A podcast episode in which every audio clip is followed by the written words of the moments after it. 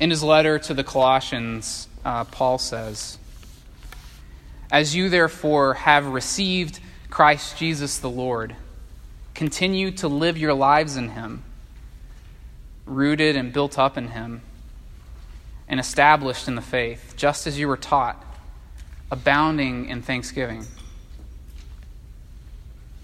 Just as you have received Christ, continue to live your lives in him, abounding in thanksgiving abounding in Eucharist. One of the things that we're going to look at today, um, part of the good news that, that um, we want to fix our attention on, is that uh, if you've been a part of our church or an Anglican church for very long, you know that the Eucharist, the table, communion with God, uh, is a central part of what we do. But what Paul proclaims to, to these Colossian believers, and what he proclaims um, to all Christians, is the fact that Eucharist isn't just something that we take on Sundays, that we can actually live Eucharistically. We can walk in the Eucharist. Christ the King, the good news is that the fullness of the life and love of God dwell in Christ. The fullness of the life and the love of God dwell in Christ. And Christ exposes all empty paths, all empty ways, all empty life sources that draw us out of the life and the love of God. Christ exposes all of these.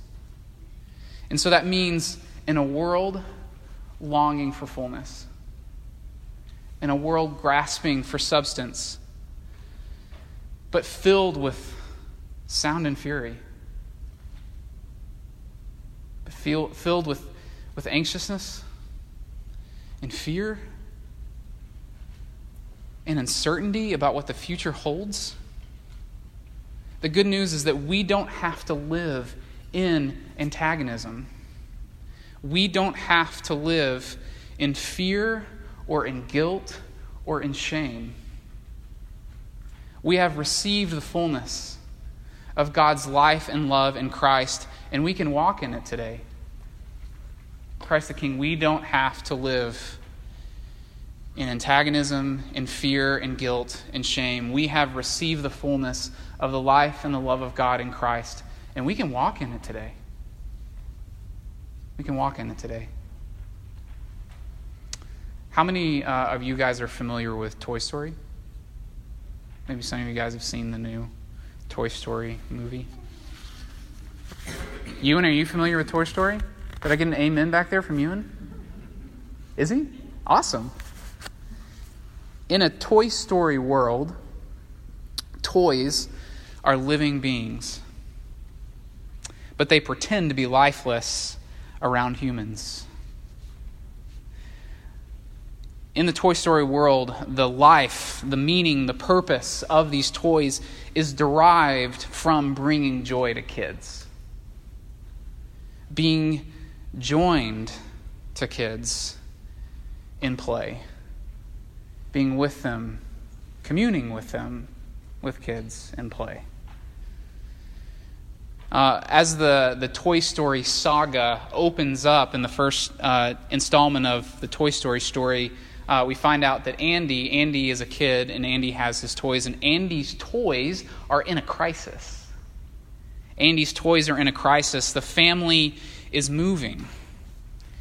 There's a birthday party, and the other toys fear that they will be replaced. And their fear is confirmed when, uh, through a reconnaissance mission, they find out that, in fact, a new, fancy, flashy uh, toy has arrived. Buzz Lightyear has arrived. This is quite threatening to them. It's threatening to their sense of purpose and meaning. It throws them into a, a bit of a crisis. In fact, what's worse is that Buzz is delusional, right? Buzz actually believes that he really is this hero character in a made up story crafted for commercial purposes. That he really is Buzz Lightyear saving the universe. And this is bad news, not just because he can replace uh, their role with Andy, but also because uh, he seems to disrupt this idea that the meaning in life and purpose and, and being comes from the very communion as a toy with a kid. Buzz is delusional. So reality hits Buzz hard, if you remember the story, as Buzz discovers the truth. Buzz discovers that he is just one of many commodities within an industrialized toy world. He doesn't know who he is anymore. He struggles for meaning and purpose. In the second uh, Toy Story, uh, we Woody, one of the main characters, this uh, cowboy, he gets injured. Uh, his arm falls off, which is, of course, threatening to his identity and purpose. And through a set of unfortunate circumstances, uh, Woody ends up in the house of a toy collector and Woody, too, also discovers in the house of this toy collector that he, too, is a character in a fictionalized t- TV production, just a cog in this larger industrialized toy universe. In fact, some other characters, some other toys from, from Woody's Roundup are there. And they're just showing him reality. He struggles with reality, and one of these characters with some nefarious purposes, uh, the prospector, tells him, tries to convince Woody that in a world where kids grow up, where you can't be sure of the future, where the world is constantly changing and you don't know what your relationship is going to be like with the person that you care about the most, that the best thing to do in that kind of world where kids grow up is to be in a museum. So he tries to convince him to, to pull away from the source of his life and meaning and purpose and just to be in a museum. And then in the fourth installment, I know I'm skipping the third. Sorry for that. We can talk about this. I took a deep dive into Toy Story this week. If you guys want to talk about it later, we can. But in the fourth installment of Toy Story, um, there's a new character. There's this uh, this spork, you know, like the combination of a fork and a spoon. You get a spork. Um, well, there's a spork, and, and one of the new characters, the new uh, little kids, Bonnie, um, has made this spork into a toy. And by making this spork into a toy, has infused this inanimate object with life. And so the spork, uh, known as Sporky, comes alive. And, and then uh, Sporky starts to have an existential crisis because he realizes his origin. And so, part of the plot of, of the fourth installment of Toy Story is that Woody is constantly trying to keep Sporky um, from destroying himself, from throwing himself out of a vehicle because he realizes that he's just a spork. And even though, even though that Sporky is Bonnie's most cherished possession, even though that Sporky, even though that Bonnie delights in Sporky, Sporky can imagine that his life can have purpose and meaning in life, and so he's just trying to throw himself out the window. Throw himself away. Why am I alive? He wonders. In the Toy Story world, the toys live in constant anxiety that their lives will no longer have meaning.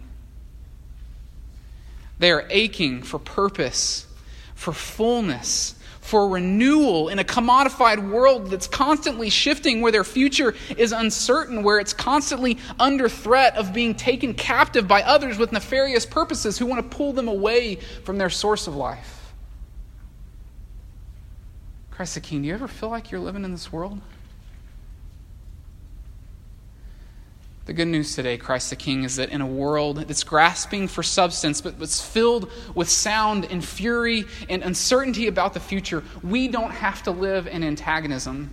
We don't have to live in fear or in shame or in guilt. We have received the fullness of God's life and love in Christ.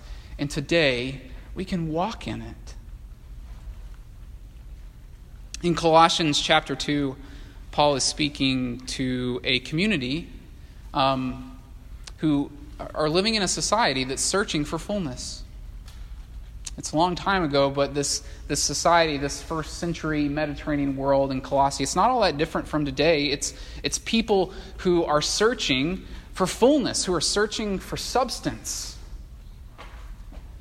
And Paul is writing to this community that um, they're new Christians. They're trying to negotiate, they're trying to, to work out what does it mean to live in light of the fact that we declare that Jesus is Lord.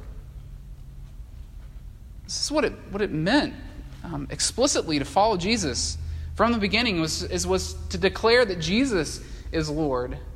And um, to declare that Jesus is Lord wasn't just this private thing. It wasn't just this thing that you did in your heart behind closed doors that the only way that someone would know about it is, is that if you volunteered that information to them. To declare that Jesus was Lord had very public consequences. And so for this, for this new community, this community gathered uh, around Jesus' presence, they're trying to figure out how to deal with the consequences, the very public, the very social, the very identity making consequences of the fact that they now declare that Jesus is Lord and a whole lot of other lords are not.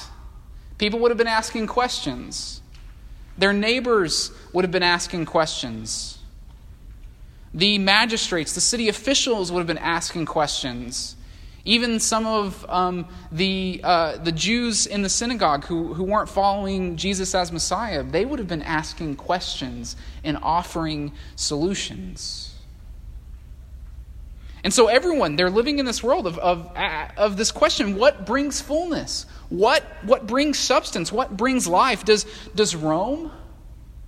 Does the political reality of Rome, does Rome bring fullness? Does paying homage to the emperor, to Caesar, does that, does that bring us fullness?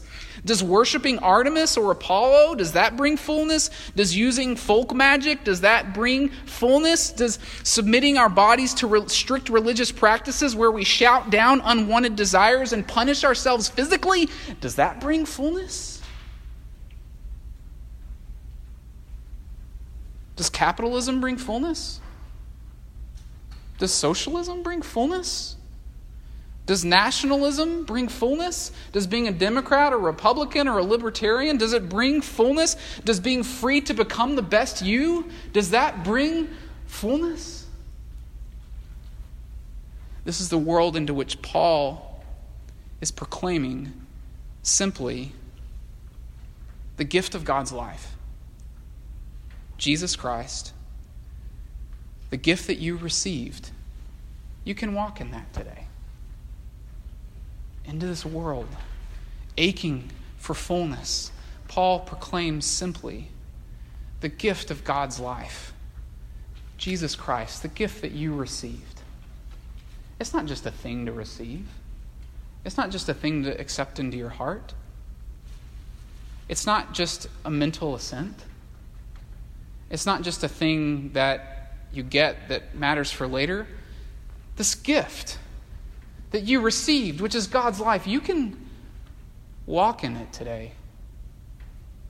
You can live in that today. Jesus is sufficient, not just to save your soul from bad stuff, but Jesus is sufficient for a whole way of life. You can live you can walk inside this gift of God's life. In fact, this has been the mission that God has been on all along to restore back to creation the very gift of His life, the very gift of His presence as life, the very gift of creation as the gift of His life. This has been the mission that God has been on since the beginning. You have received that gift. You can live inside of it. You can trust it. You can put your weight into it. You can pledge your allegiance to it. You can walk in it.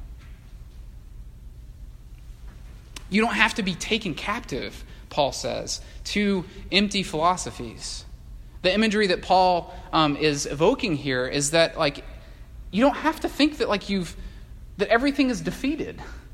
You don't, you don't have to you don't have to live as if the, the, the dark powers that we see swirling around us, all the junk, all the mess, all the nonsense. You don't have to live as if those things have won and give yourself over to be dragged off into whatever life that they want to create for you. You don't have to be taken captive by empty philosophy. And I know we've got uh, multiple, like, legit philosophy, degreed philosophers in here, right? Paul's not talking about uh, the academic discipline of philosophy. So, you're good. what Paul is talking about, uh, yeah, what Paul's talking about by philosophy is just a way of life, a way of putting together life, a way of living. A way. A way that, that of wisdom that defines everything that you do with the way that you think, the way that you live, shapes everything. A system of thinking and living. And Paul is saying that these systems of thinking and living, that, that without Christ, inasmuch as they aren't anchored in Christ as the fullness of God's life, that without Christ, that these systems, they don't have any substance to them. That, that there's, it's just all sound and fury. It's just all flailing around. There's no substance to them. They keep us living in death. There is no redemptive, renewing power to them, even as religious as they may seem. If they are not anchored in Christ as the source of God's love and life, they're empty. They draw us out of the life and the love of God. So think about think about something like the American dream or or individualism or nationalism or the idea, the idea that, that I am what I do or I am what I have and I'm not worth much if I don't. Or I need more in order to be okay. Like entire systems, entire lives are built on these philosophies. And Paul is saying to the degree that they are not anchored in the life and the love of God um, revealed in Christ, that they have no substance to them. And they are pulling us out of the life and the love of God. And so Paul is saying that these philosophies, what we do when we, when we are taken captive by them, when we give ourselves over to them, what they tend to do is they tend to nurture antagonism. They tend to nurture fear that there's not enough they tend to, to nurture guilt, that you haven't done enough. They tend to, to nurture shame, that you are not good enough. And so Paul is saying that because of what Jesus has done, you don't have to walk in that anymore. As powerful, as strong, as strong as the vortex of those philosophies seem and the worlds that they create, you don't have to live in that anymore. You don't have to trust it. You don't have to put your weight into it. You don't have to pledge allegiance to it you can walk in Christ. Walking, um, so in, in our translation, in the, in the printout that you have, it says live. Live, the, the word that Paul is using there is actually walk. You can walk in it. And this, the reason it's translated live is like the image here is like a way of life. It's, it's what you do with your body, it's a way. In fact, in, in ancient uh, Judaism and modern Judaism, um, there was a word that they used uh, to describe teaching um, what the Torah taught about how to live the halakha. I didn't pronounce that well. Forgive me, all you Hebrew experts out there. But th- this was teaching about, about how to live. And the, and the translation of that Hebrew word is, is walk, uh, is way. And the thing was, is, is, being God's people, in, in, in the Jewish mind, to be God's people was not just a set of things to believe. It wasn't just a set of doctrines or rules to tick off. What it was, was it was a way to walk. It was a way to live your whole of life, all the details of your life, minute by minute, day by day. And so there were, there were rules, there were, there were um, ways uh, to, for everything, from everything from how to offer sacrifices for sin to how to cook your food. I mean, some of you guys are familiar with, with these details. These were not arbitrary rules.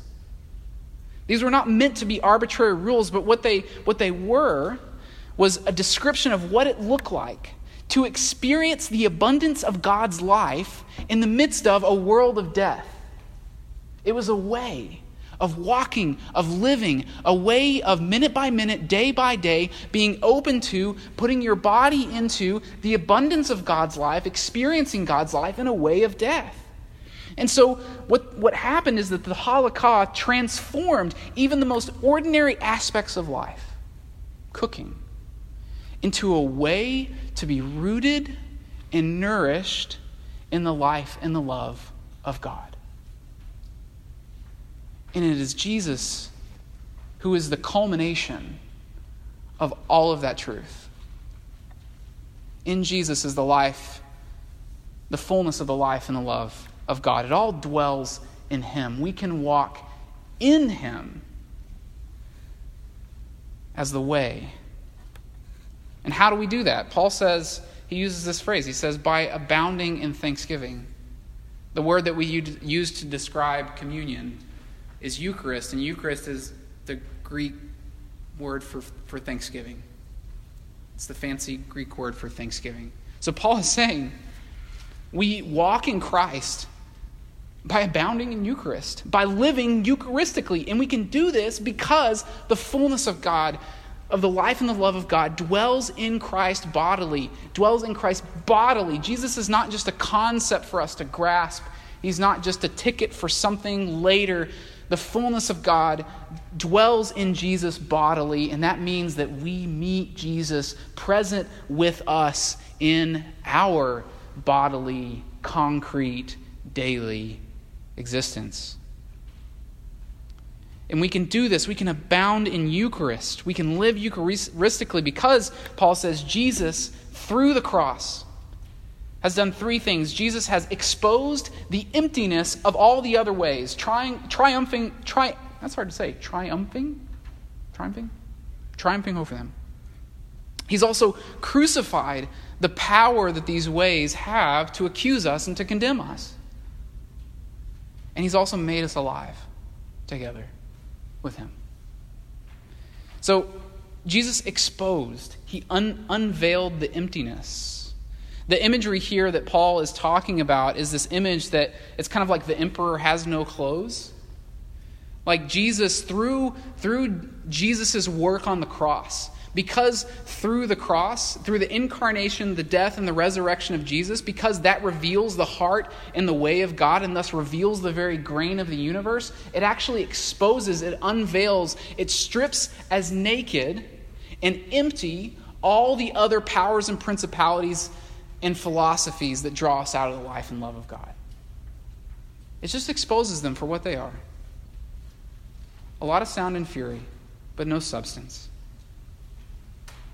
And so they don't, it disarms them. What that does is when it, it disarms the power that they have to weaponize antagonism and fear and guilt and shame in our lives. Are you tracking with me?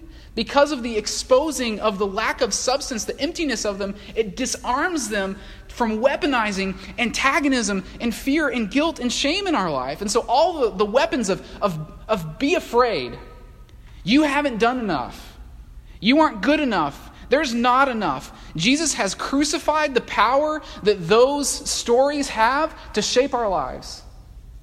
They're empty, Christ the King. And the good news is that we don't have to walk in them today. We don't have to walk in them. Our lives are now marked. Paul uses the language of, of spiritual circumcision. Thanks, Paul, for getting real there. We're marked, we're included, we're renewed as the people of God into the life of God. And so we can live Eucharistically, we can live out the Eucharist. And this isn't just about an inner attitude. It's not, it is about being thankful. It is about gratitude. It is about feeling grateful and thinking about being grateful. It does include those things, but it's not limited and exhausted in those things. It's gratitude, yes, but it's more than an attitude, it's a life of responsiveness. Of living responsive to the reality that Christ has offered himself as the life of the world. And that life has, has been made available to us. We've received it, Christ, or Paul says. This living Eucharistically, living thanksgivingly, gratitudinally, It's about responsiveness to the reality that Jesus has offered himself as the life of the world, and that is made available for us today to walk in wherever we are. And so, living Eucharistically means it's a whole life.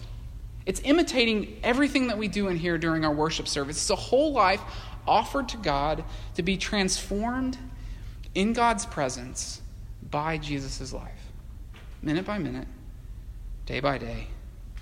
It's living as if God really has and really will offer his life to us today as a gift, putting our weight into it, trusting it, pledging our allegiance to it where we need to most. It's living with hands open to receive this. This is how we begin to make sense of ourselves and our world.